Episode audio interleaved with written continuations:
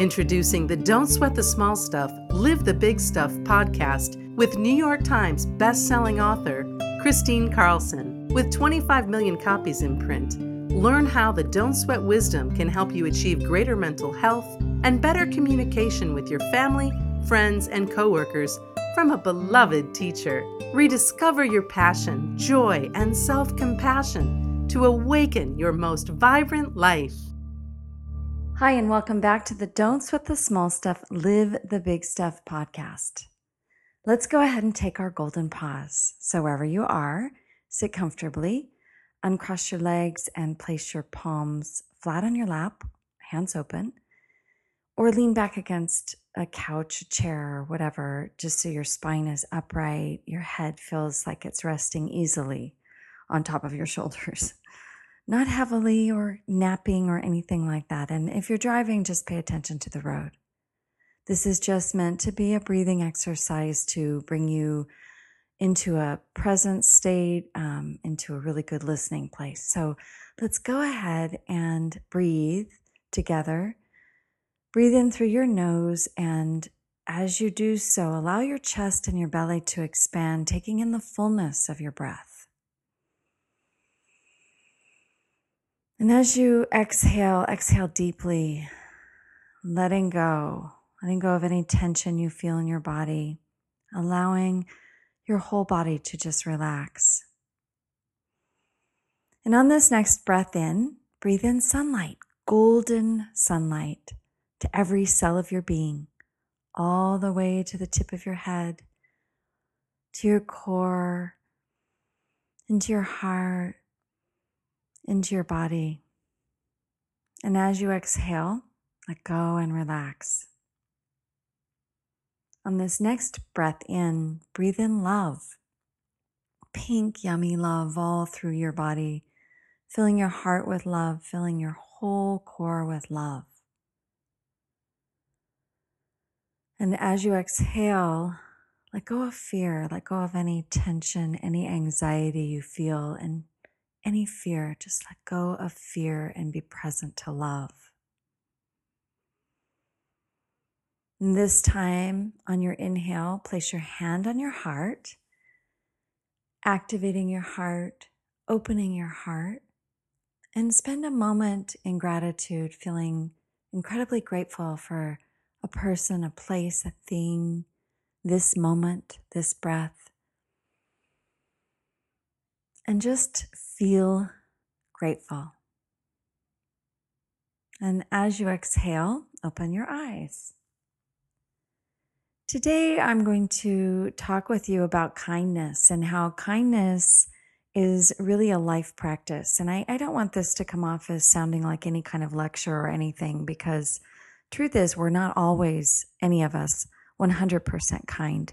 But if we make it our single minded intention to practice kindness on a regular basis in all of our responses in life, it just feels better and life becomes easier and more graceful when you're a kind person. And let's face it, um, if we're honest too, we'll, we'll agree that this world needs more kindness in it. That we must realize and be honest about the fact that we can be pretty critical of the world and the people in it. And even just looking at this election and this election time period, I don't think there's any more polarized time that we live in and any more heightened awareness of, of just negativity than when we're in an election period, unfortunately.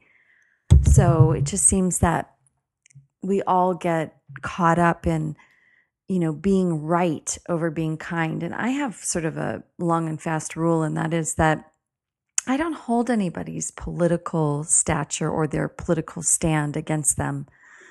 I i really think our politics is as private as our sexual orientation that we have our beliefs and we have our choices to make. And that's one of the beautiful things about being an American is that we um, can choose. And you really ought to think about when you're sweating the small stuff. That's really a really high indication you're sweating the small stuff when you hold somebody's political um, status against them. So let's get back on track with kindness and why it matters. If you think about how much energy it takes to respond in anger, well, being angry is a little bit like smoking three packs of cigarettes a day for every 15 minutes. So it's really hard on your body to be angry. And if you're kind and gentle, there's always um, a much more beautiful response, even when it triggers you and you and you do feel annoyed. For example, parents, you know, we get into dynamics with our children and really conscious parents always try to be kind, even when they're disciplining. You know, there's a way that you can um, talk with your kids that's kind and model kindness over modeling anger. And oftentimes, I remember when I would discipline my girls, I would have to sometimes wait to do it. I'd have to take some deep breaths. Now, here's the value of practicing the golden pause is that as you pause, you become a lot more responsive to every situation. And even when somebody says something or somebody isn't kind to you, that's no reason not to respond in kindness. This is how we change the world is not by changing how other people are, but by changing ourselves.